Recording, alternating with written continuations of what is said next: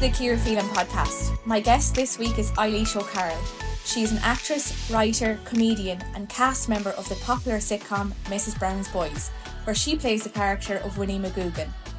Eilish speaks to me about finding love with a woman after two marriages, her career, and what it was like growing up in the O'Carroll household. Eilish, can you take me back to your childhood? You uh, grew up a massive family, family, multiple siblings. What was the O'Carroll house like? Uh, so it was a madhouse, absolute madhouse, terribly overcrowded. Uh, when I was born, and my first four years were in a house in Stoneybatter, uh, Dublin, and it was a two up, two down right? So you had two bedrooms upstairs and two rooms downstairs, which was you walked into the living room and then you had a scullery at the back. And there was 11 of us living in that house at the time. So that was, that was, but I, I've no sad memories. I mean, I was always very warm, Ciara. um, the only meal that we really sat round together for um, as a as a whole family was Sunday Sunday lunch, and how my mother managed to put a table in that small room and feed us, all of us, uh, is still is still blows my mind, right? Um, but yeah, it was a happy household for me. Um, I had lots of mammies, as you can well imagine, because my own mom was very busy doing other things. Uh, so I had four older sisters who kind of picked up the slack. In fact, I would say the second eldest sister really, you know, I realize now was more of a mother than a sister and still is to a great degree. And it, it's, it's in her language rather than, I don't think she's aware of it, but it's in the language she uses with me. And I go, you still think I'm a child. Anyway. Yourself and Brendan, you're, you're the youngest in the family was it constant messing in in in your household? And obviously, uh, for people that may not know, you're the sister of Brendan O'Carroll of Mrs. Brown's Boys. Of course, you play Winnie McGoogan. Was it the crack ninety in the house? The crack was always ninety in the house uh, because um, we were all brought up with a great sense of humour. Um, Brendan being the baby, obviously, and a very unexpected baby, uh, was the apple of my mother's eye and she, and I think it was because she, she had nine children before Brendan, and obviously she must have, I, I'm not sure whether she ever had time to really enjoy having a baby. Does that make sense? And when he came along, he came along in a time of her life where her career was changing. Her career was more or less coming to an end, um, which wasn't her choice either. But so it, he, I think, consoled her a lot. And he brought a lot of um, joy into her life, which was pretty, pretty rotten at the time for her. Um, and he was so funny. He was funny as a baby. Uh, and he was funny as a, as a, a toddler, right? Um, and everybody just adored him and he fit in like the rest of us fit in, right? So, but there was a huge amount of competition, Ciara, huge amount of competition because we all wanted Mammy's attention and it wasn't possible to get Mammy's attention. So you, you came up with an amazing, um, creative ideas how to get her attention, right? Um, so we were always competing as far as performing was concerned, right? And like Brendan was a great artist from a very young age. So he would, he would write, he would draw stories. So he would draw these pictures and then he would sit on her lap and he'd be explaining the whole story to her. I mean, he was, he was very gifted. There's no doubt about it. I couldn't compete with that. I only, I could only do ballerinas. That's all I could do. Big flouncy skirts and so on and so forth. And I knew even at that age, I'm thinking, I'm never going to be as good as that. Never right? So, um, so yeah, that, that's how we kind of, we, we, we were a great family for entertaining ourselves, right? And I know when we became teenagers, uh, he, he and I always entered, um, talent competitions. in, in mainly in pubs, right? And I'd get up and sing and he'd get up and tell jokes. I mean, that's basically what it was. Um, and it was a great, it was a great time. It was a great, when I look back on it now, it was a great time. your father uh, passed away when you were quite young, and your mother obviously caring for 11 children. Yeah. What was that like? I know you said you had a happy childhood, but your father's death, like your your mother must have been under significant pressure then in the household. She really was. Like when my father died, I was coming up for 13 and Brendan was nine, I think. He was coming up for nine. And, uh, and Michael would have been 14. And the twins, the twins were then 16, 17. Now, by the, when my father died, all the girls had already left home. Right. And my, one of my brothers, Phil, he'd, he joined the RAF. So there was only one, two, three, there was only I'm trying to remember now, but there was uh, myself and Finbar Meehan. There was only four of us really living at home at the time, um, but that was still, and we were still all at school, right, or just just about working. Um, so it was very, very hard for her because all she had was, uh, you know, her widow's pension. My dad didn't have a pension, as men didn't in those days. He worked for a family member. He worked for uh, his brother-in-law for 40 odd years. So he didn't actually have a pension.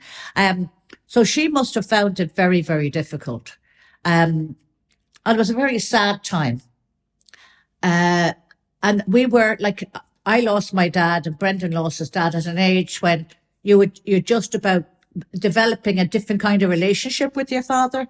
Um, so I never got that opportunity. I learned from my older sisters what he was really like because as a young child, I know he was there. Um, and I know he used to tell us ghost stories. Um, and he used to make all our toys, but I don't ever remember having a conversation with my father. And yeah, so that was that was yeah yeah. But we got on with it you know. Who has influenced decisions that you've made in your life Eilish? Oh my god. That's a that's a tough one. I'd probably say my mother. She was a very wise woman. Um and she kind of she brought us all up with a social conscience right? And I I, I joke sometimes that we you know we had porridge in the morning and it was sprinkled with sugar and socialism, right?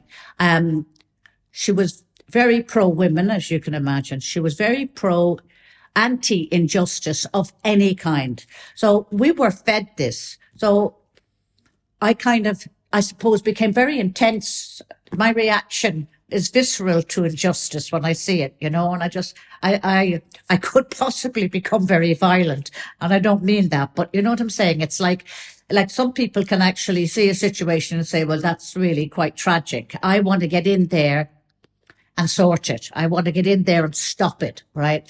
Um, and major decisions in my life. She also helped, although she was, she was, she had passed away by the time I'd say my life, um, became difficult, um, for want of a better word. And I always remember her saying to me, um, life, you know, can throw you a curveball. And if you, when you get really, really down, if you really think you're at rock bottom, right? Remember, always remember that life is energy and energy has to move. So if you've hit rock bottom, the only way you can go is up.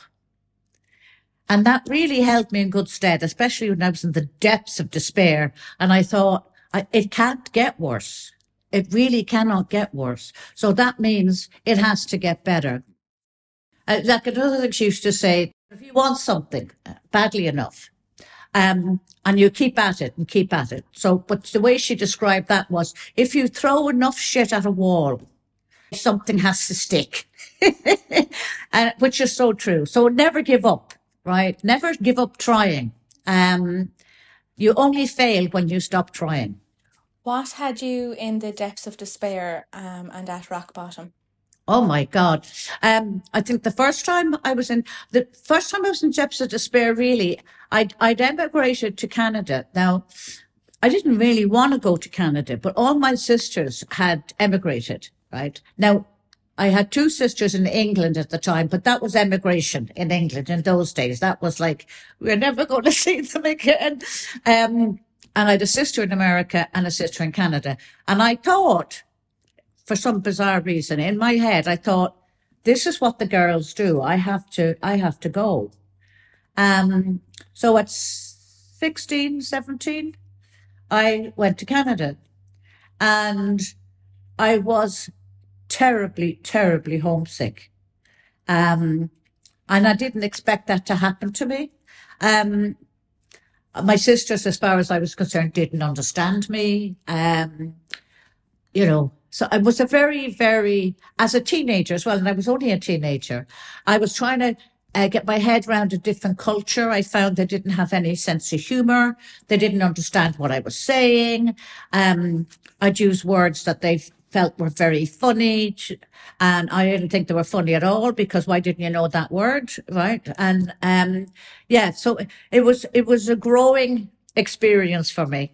And I didn't stay long. I came back the, the month after I arrived, I started saving for my fare back. And yeah, I, I should never have gone. But again, you know, I, I felt it was my duty I felt that it'll say something about me if I don't go. Um, there was almost an expectation that all the boys stayed at home, all the girls flew the flew the coop. That was my first despair. Do you want to tell me about another? Oh, others, yeah. I uh, my first marriage wasn't a pleasant marriage, and it was a very abusive marriage, and I didn't, I really didn't know how to deal with it in so much as I really thought, you know, you made your bed, now you lie in it. You're going to have to put up with this. Um, marriages for life and, and so on and so forth. Um, but it really was a situation that any woman would want to get out of. Um, and it took me eight years. And I knew like six months after I got married, I knew inst- I knew that this, this was bad. Um, but I didn't know how to get out of it. I, I just thought I can make it better. I can be a better person if I do such, if I don't say the wrong things and I don't behave in the wrong way or whatever. You, you, you I took it all on and it was my fault. Um, was it physical abuse? So, oh, physical and mental and and uh, and psychological. So, um, and I remember once um, after a particularly bad uh, experience, I remember feeling so desperate and again so rock bottom, and I thought I'll never get out of this. And I thought, no, you will get out of this. You will. You have to plan. You have to plan to get out of this. And I did. And whenever I could f- find a few spare quid, I'd put it away. I put it, and it was my emergency money as every Irish mother in those days would advise their daughter, always have a bit of emergency money, runaway money. So I had my little runaway account and it took me eight years to actually go, I'm ready now. And when I knew that I was ready, I, the strength that came with that, the fear that I had felt dissipated long enough for me to say, that's it. This is over. Um, and any woman who lives in an abusive relationship, although, you know, people say, well, that's it. She left and that was the end of it. It is, it isn't the end of it because it's the, it's, it's the beginning of the end, if that makes sense. Um, because you don't just walk out and make a new life for yourself because they won't let you, right? They're still, they're still trying to control you. Um, and at that time, uh, Ciara, there was very little support for women in my situation. There was no refuges that I was aware of. Um, you you didn't tell people either. That was the other thing. There was a huge amount of shame and humiliation around it. So I didn't tell people. I couldn't tell people. Um, so yeah, I, but I, I did actually find the strength and I did actually, um, leave. Um, and I had two children at the time and it was the best thing I ever did. Um, and I can't, I can't, I mean, I look back on it now and I go, where did I find the resilience? Because at that time as well, We had a house with a mortgage, but of course he'd stopped paying the mortgage, paying the mortgage.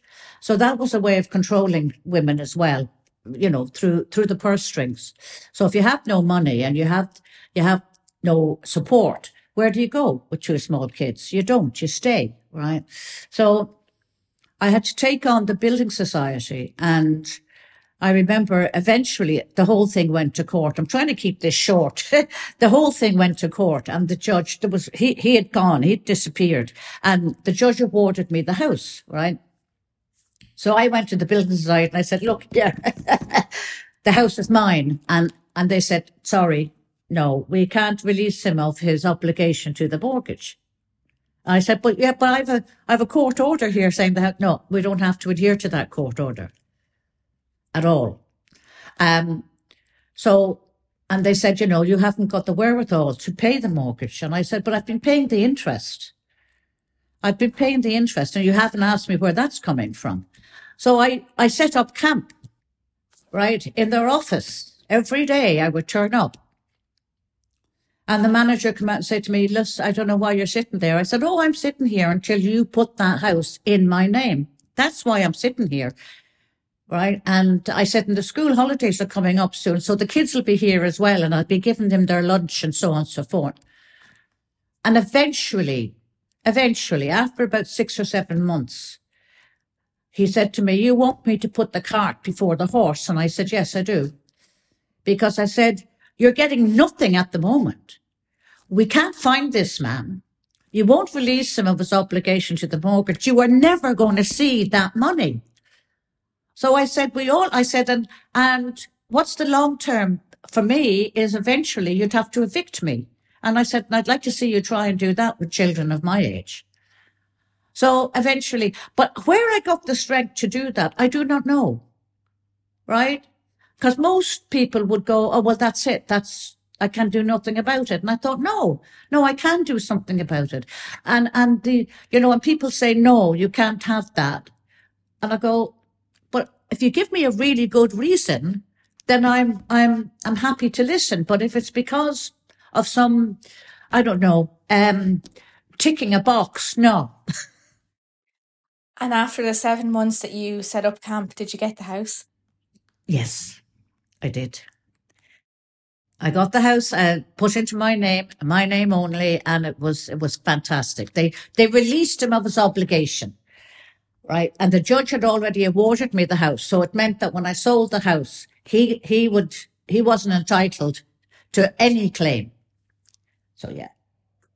You you've spoken about this previously, um, but for those listening who may not know, you are married twice, yes. and you have two sons that you mentioned. But you started a relationship with a woman, your partner Marion. Yes, been is it close to nineteen years ago now? Yeah, well, I I I I it wasn't marrying. I, I, my marriage, okay, my second marriage, I was married for the second time to a lovely man. And I met a woman in my, I was just, I had just celebrated my 40th birthday and I met a woman then and I fell in love with her. Um, but, you know, we didn't walk hand in hand into the sunset. It, it, we spent quite a few years together, but it wasn't, you know, it was the catalyst, Ciara.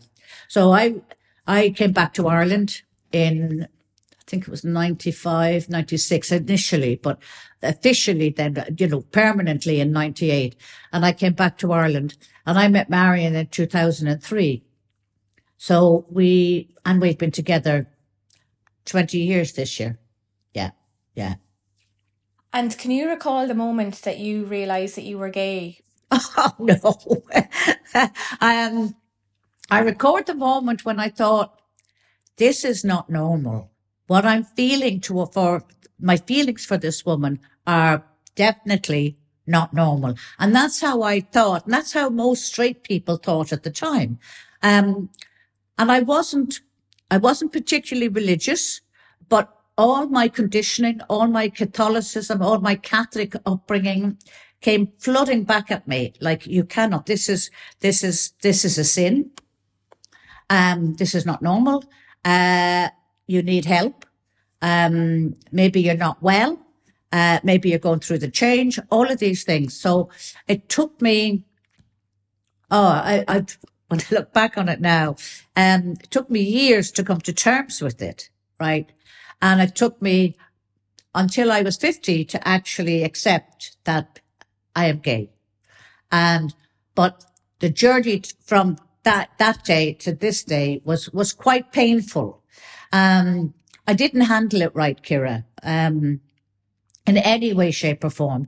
I, I didn't tell my sons, although they were like teenagers at the time, I couldn't, couldn't tell them because I felt, um, they would reject me. Um, the only person I really spoke to about it was my husband and he was extremely supportive because he was a very non-judgmental kind of guy. He was not like, oh my God, shock horror.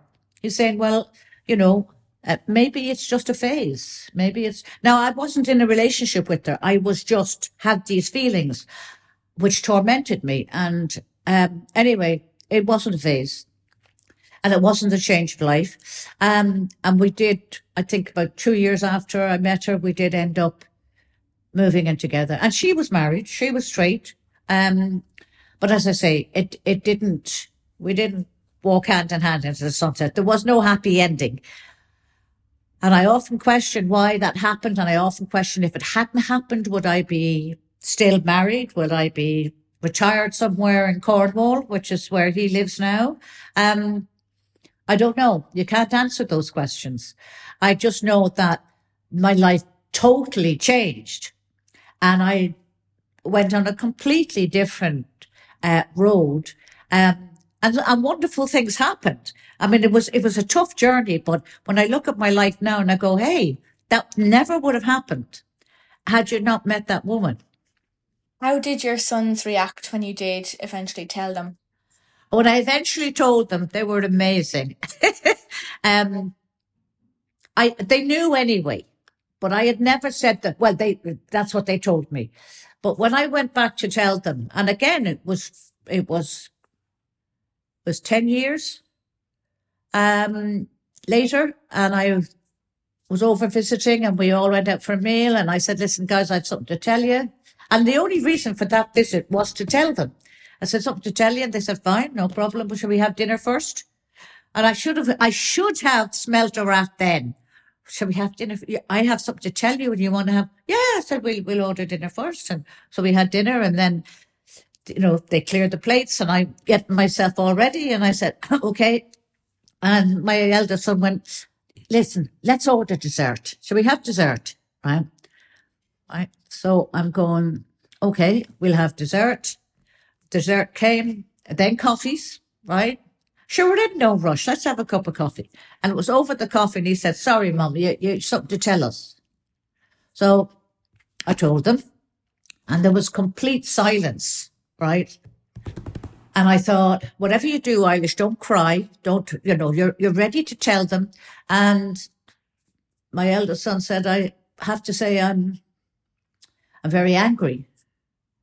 And I thought he was angry because I'm saying I'm gay, right? And I said, that's, that's how you feel. He said, no, I'm not angry because you're a lesbian. I'm angry because we knew you were going through a really tough time we knew something was up. We knew that when you were with um, Colleen, we knew, we knew, we knew, we knew, but we couldn't, we couldn't bring up the subject because you had to tell us, and you you denied us the opportunity to be there for you, to support you, to help you. Now, I had said I had said to myself, whatever you do, don't cry because I didn't want the tears to disable their reaction. Their, you know what I mean? And I, but I wanted to cry then. And he said, you know, mum, we love you. And we could talk about the kind of mother you were forever.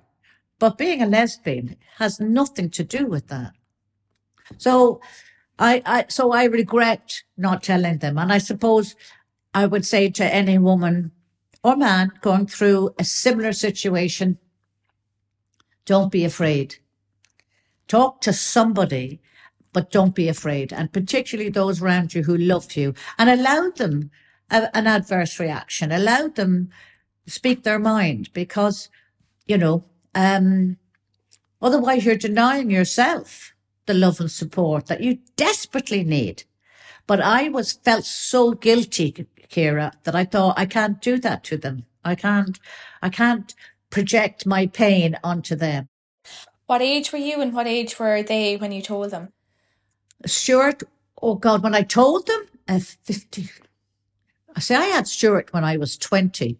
So Stuart was coming up for 30 when I told him. And Lee was coming up for 26. However, when I left, Stuart was 20, right? And Lee was, I think, Lee was 17. When you say you left, where, um, where what are you talking about? Well, when I, when I first realized, right? Sorry, not when I left. When I first realized what was happening to me, that was the age. And I couldn't tell them. Stuart was at university. Um, and Lee was working. And it was like, no, I can't, I can't, I can't, can't mess up their lives. So I, I stupidly thought I was hiding it. I didn't tell anybody. When you left that meal after telling your sons, how yes. did you feel? Oh, guilty because I hadn't told them. Guilty because they were, they, that I had denied them the opportunity. But as I said at the time, I said, you know, guys, I didn't know how to. I, this was, I couldn't come out to myself.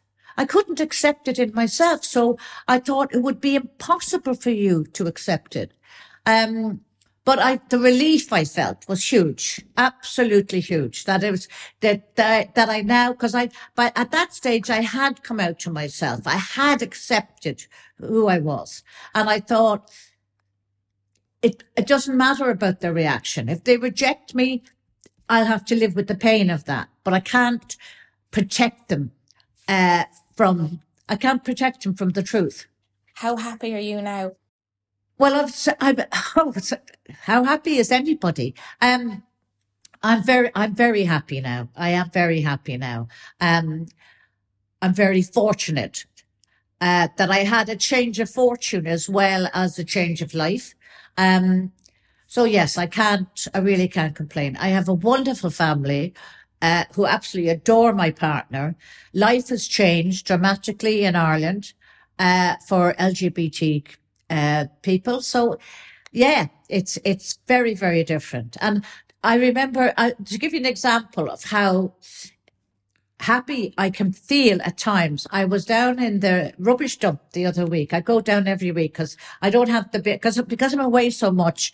It's easier for me to take my stuff down to the rubbish tip in North Strand, and I went down the other week, and I know the guys really well. And, and one of the guys came up and said, "Oh, how are you? I haven't seen you for ages. You were away. Your missus was down." Right? Your missus came down now a few weeks ago. She was doing the rubbish and she's been walking the dog. Now, these are working class Dubliners, okay? That would never have been said 10 years ago. They wouldn't even have acknowledged it. It would have been your friend was down. You know what I mean? So I kind of, and then just in that little statement and how he said it, and I thought, God, how times have, thank God times have changed. And that I'm not introducing her as a friend, that I'm not saying, oh, you know, oh, sorry, I can't go out because I'm going out with my friend. It's terrible that what we do to ourselves. Mrs. Brown's Boys has been a major success internationally. Yes. How did you deal with the initial fame and does it bring challenges working with family members? Yeah. Um, yeah. How did I deal? I didn't deal with the initial fame because I didn't think I was famous. I didn't, right? I loved it. It was, it was, it was so exciting. And I think what helped, helped. What made a difference to my reaction to it was because we had been doing Mrs. Brown's Boys for nearly, God, nearly 15 years before it ever hit the telly. Okay. So we'd been trudging about in the UK and Ireland, putting on various Mrs. Brown's Boys plays. So when it actually hit the TV, number one, we didn't think it would last, right? Um, and we just, we, the, the most exciting moment, I suppose, was going to the BBC to do the pilot, right? Because we thought, enjoy every minute because we won't be back, right? They'll never commission this, right? And I even remember Brendan saying to us, he said, now enjoy every minute of this, he said, because there is no way in hell is your, is your Englishman going to watch the TV, BBC and go, oh, how lovely is that, right? And he said, now while we're here, he said, if it's not nailed down, take it home for a souvenir, right? um, he said, because we're not going to be back, right? So, and I remember the day we arrived, we were all standing outside the BBC studios in Glasgow, and it was it was a heart rending moment. There was no doubt about it. And we we must have we must have looked like a busload of of tourists because we all had our video cameras and whatnot. Taking the sign here, stand by the sign. Come on, stand by the sign, right? So we're all standing by the signs, and we're all oh, sauntering in. Not a clue. We haven't we haven't got an iota of of what's about to happen. So we did the pilot and we went away uh, with our little souvenirs, which were, by the way, like just just um, notice it, Mrs. Brown's boys' rehearsal room on a on a piece of paper. So we were to take that, take that, take that, right? Um, and that was, I think, round about the September time. And then, I mean, I could have the dates wrong, but by the November, late November, not long before Christmas, I think we were playing maybe Liverpool or Manchester and Brendan said, I've just had word. And he actually rang me and he said, listen, um, just heard from the BBC and, and we did see the pilot. They sent us a copy of the pilot, so on and so forth. And, and he said, just heard from the BBC. And yeah, he said, nah, they're not running with the pilot. So I said, oh, Brendan, I'm so sorry. But I said, you know, he said, sure, look, you know, things happen. And I said, yeah, I said, it's just, it was a great experience and they don't know what they're missing, all the right things. And he said, no, they're definitely not doing the pilot. They want a complete series. And I said, you what? And he said, they want a whole series, six, six. So we went back the following February, I think, to record the series. And they never, the BBC never showed the pilot. I, Ireland did. RTE did, but BBC never showed the original pilot. Um, and so they reshot the pilot as the first episode and then the rest. And the rest, as they say, is history. And I remember when it went out on Irish television and the, the backlash, right? The, the, like, it is the most disgusting thing we have ever seen on TV. The phone lines to all radio stations where this is terrible, blah, blah, blah. And I think it was in the RTE magazine. So the television critic themselves absolutely slated it, right? And six weeks later, well, uh, less than that, three weeks into it, we were had more viewers than the Late Late Show, right? So it was, it was, and the same in England. Same thing happened. I'm not paying my, my, you know, the backlash. How dare they put something as atrocious as this on the telly? So in the end, uh, you know, Brendan used to say, don't look at the newspapers, don't listen to the critics, right? Just enjoy doing what you're doing. And as I say, nobody expected it to go viral. I mean, I can't remember how many millions we had on Christmas Day for the very first Christmas special.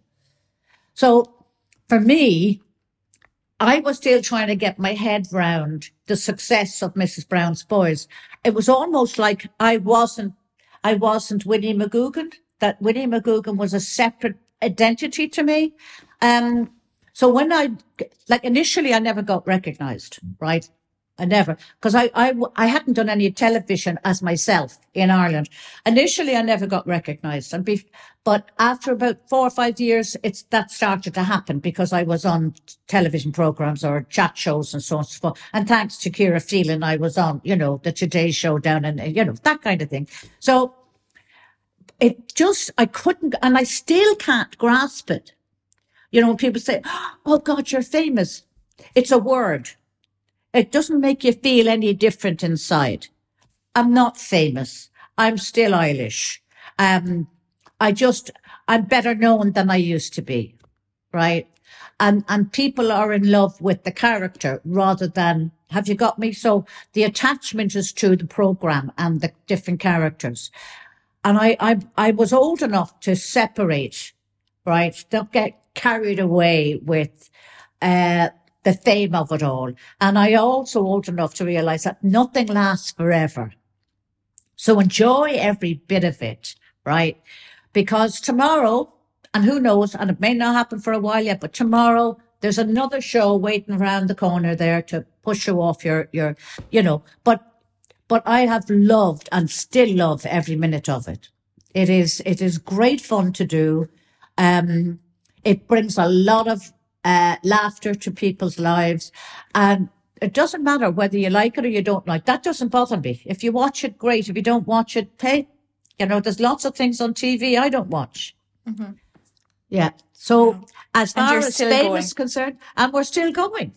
In fact, we just we just did four new episodes last May. We just uh, finished recording four new episodes last May, and we take off on the twenty fourth of August to do a tour, a live UK tour in in the UK, and we'll be back in the BBC in October to do Christmas specials.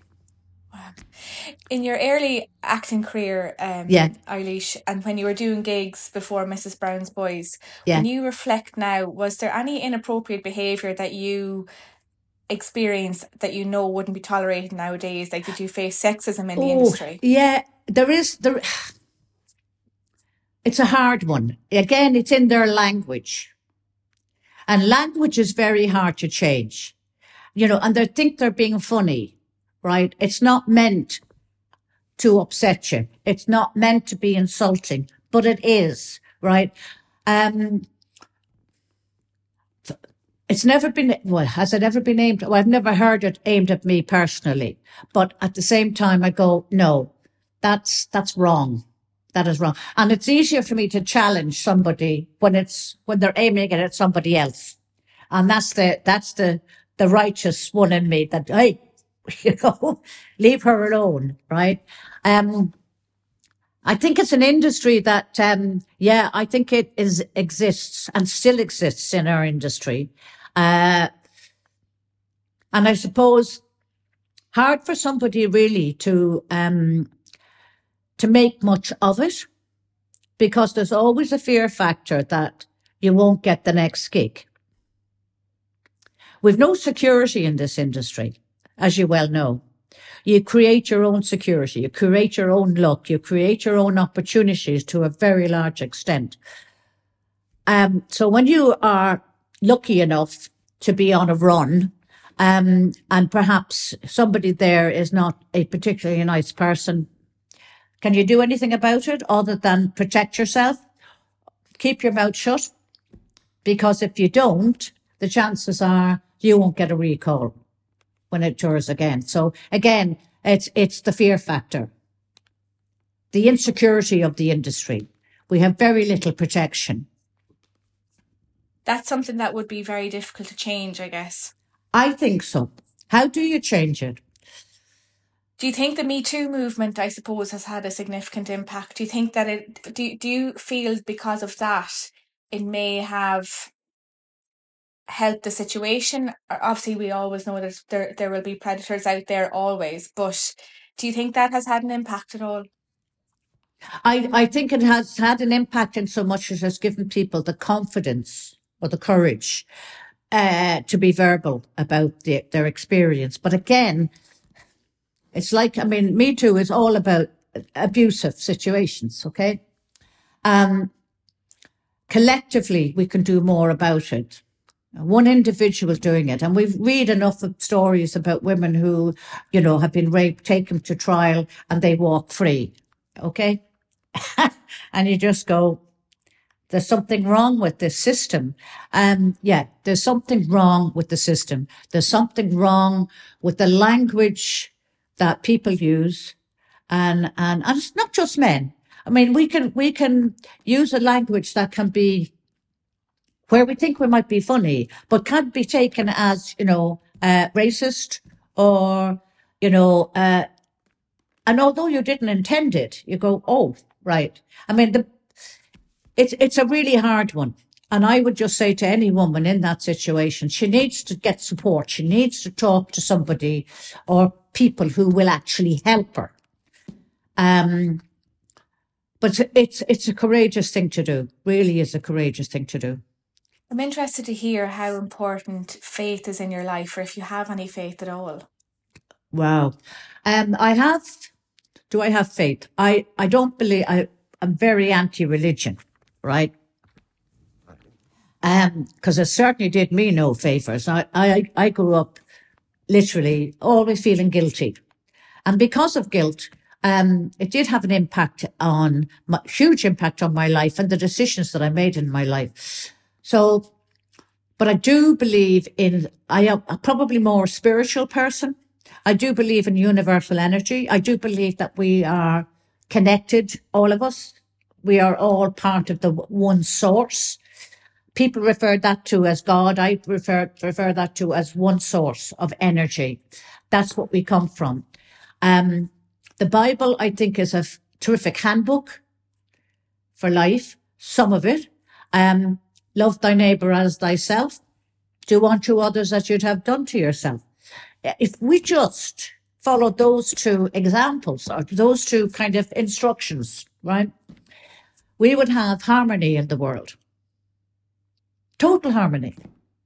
Because you would never be cruel to me and I would never be cruel to you. And I would see you, whether you were black, white, Jewish, whatever, right? I would see you as my sister. I would see you as my neighbor. And I really believe that.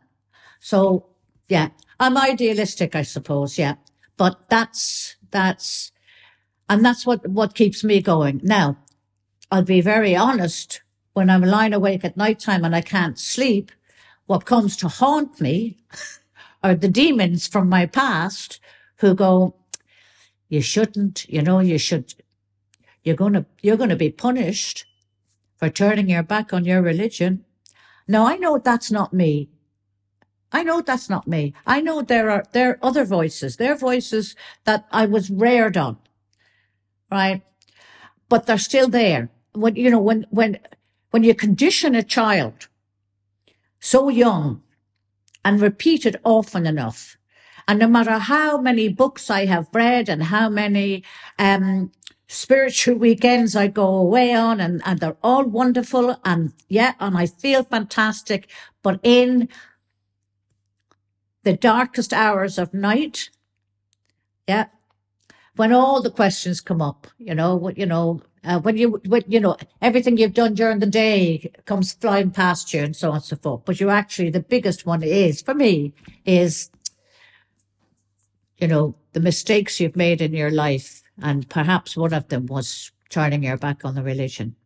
I know that's not my voice, but it's still there. Now, I'll probably spend the rest of my life, right, battling with that demon, um, because it has no grounds because it's not true. So on an intellectual level, I know all of that. If you had said the same to me, I'd say, oh, for fuck's sake, Ciara, get real, will you? And do yourself a favor. Um, stop tormenting yourself. But I think when you have that little voice in your head that will not be sh- silenced, uh, until I close my eyes for the last time, maybe it'll be silenced. That's very honest of you to relay that. I'm sure many people feel that way as well, um, especially a certain generation that would have grown up Yeah, uh, yeah, through a very different period to my generation. absolutely. Can I ask you Yeah, briefly, yeah. uh, what is Mm. the one thing that you would change about Ireland and why? Ah, what would I change about Ireland? The weather. um, apart from the weather, again, I would change about Ireland. I still don't think Ireland has equality. Uh, women do not have equality in Ireland. Not true equality, not open, honest, transparency equality. We do not have it. What I would love to see is that, and I, I think the only way women will actually get equality is when women work collectively. And I mean all women from all walks of life, from all religions, that we band together. Yeah. Um, that is the only way we're actually going to bring. We band together, we support each other, we educate each other. Um, that we band together and do it. Because otherwise we're never going to get it. We're not going to get it from men. And men aren't our enemy, right? Women have to equate women, right? We have to stop. We've been brought up to compete. Women have been brought up to compete with each other. Very unhealthy, right? Women should have their own, their uh, all boys clubs, right? We should have things like the Mason, and I hate things like that. I hate institutions like that, but they thrive. and I go, no, we need to be, we need to band together. We need to be opening doors for each other. We need to, when we get, do get in position of power, we, you know, a lot of women are pulling up the ladder and saying no more. And no, no, no, you actually extend your hand of friendship and you help each other. Anyway, that's my idea. And I think, and I'd love to see that globally, right? And lastly, Eilish O'Carroll, a piece of advice you would give to my next guest? Oh my God. The piece of advice I'd give to your next guest is probably the advice I'd give to myself, right? And that is to live in the moment.